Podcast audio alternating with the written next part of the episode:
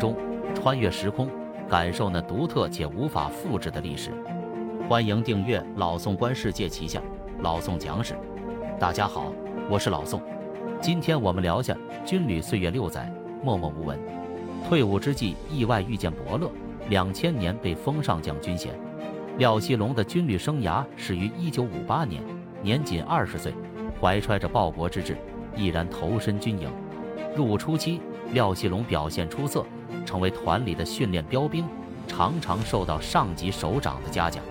然而，尽管他的表现优异，由于学历不足，无法达到升任军官的要求，只能先转为士官。在为期三年的义务服役期满后，连长和指导员计划推荐廖锡龙升任军官，然而由于学历问题，只能暂时晋升为士官。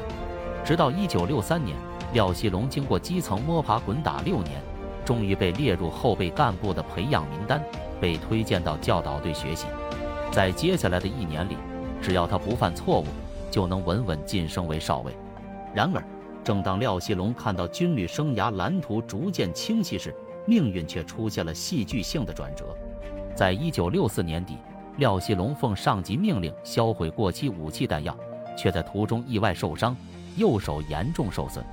这一意外让他恐怕无法再正常参与军事训练，按规定只能遗憾退伍，转往其他单位工作。这突如其来的变故让廖锡龙一时难以接受，整夜难以入眠，甚至在半夜偷偷抹去眼泪。就在关键时刻，一位师首长成为了廖锡龙的伯乐。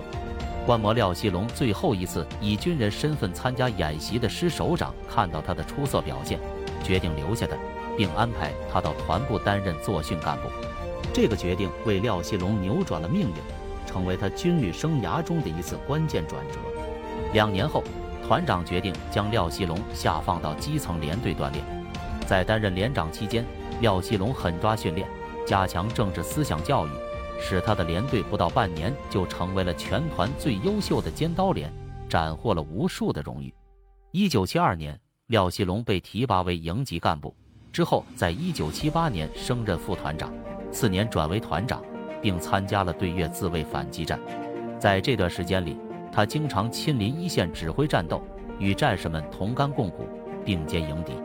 廖锡龙的英勇表现鼓舞了团里的官兵，使他们勇往直前，每次都能取得最终的胜利。对越自卫反击战结束后，上级首长计划将廖锡龙调到西藏军区服役，但他却申请留在西南，继续参与两山轮战，决心与越军死战到底。上级首长欣赏廖锡龙的勇气，批准了他的申请，让他坐镇者阴山前线抗敌。在与越军对峙一段时间后，廖锡龙发现越军采取狡猾的战术，对解放军发动炮击时会躲入防炮洞，炮火停止后则从中发动反击。为了反制这一战法，廖锡龙采取了巧妙的疑兵计策，制造各种假象，成功引诱越军出防炮洞，然后迅速让炮兵瞄准射击，取得了显著的战果。此后的一个月里，他不断利用假进攻诱骗越军，成功削弱其有生力量，降低了防备心理。最终，越军在被廖锡龙的真正进攻出其不意时溃不成军，丢下阵地仓皇逃走。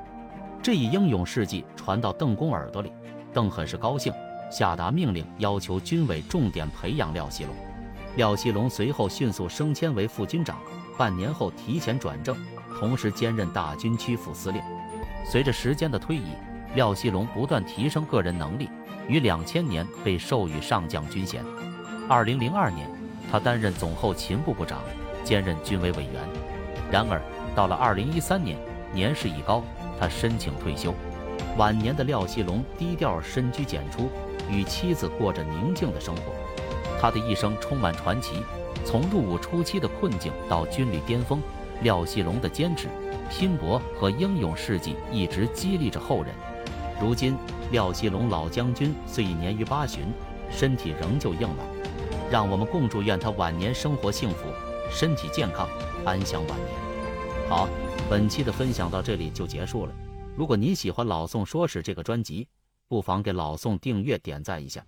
如果您能给这个专辑五星好评并投出宝贵的月票，那就更加感激不尽了。谢谢大家，我们下期再会。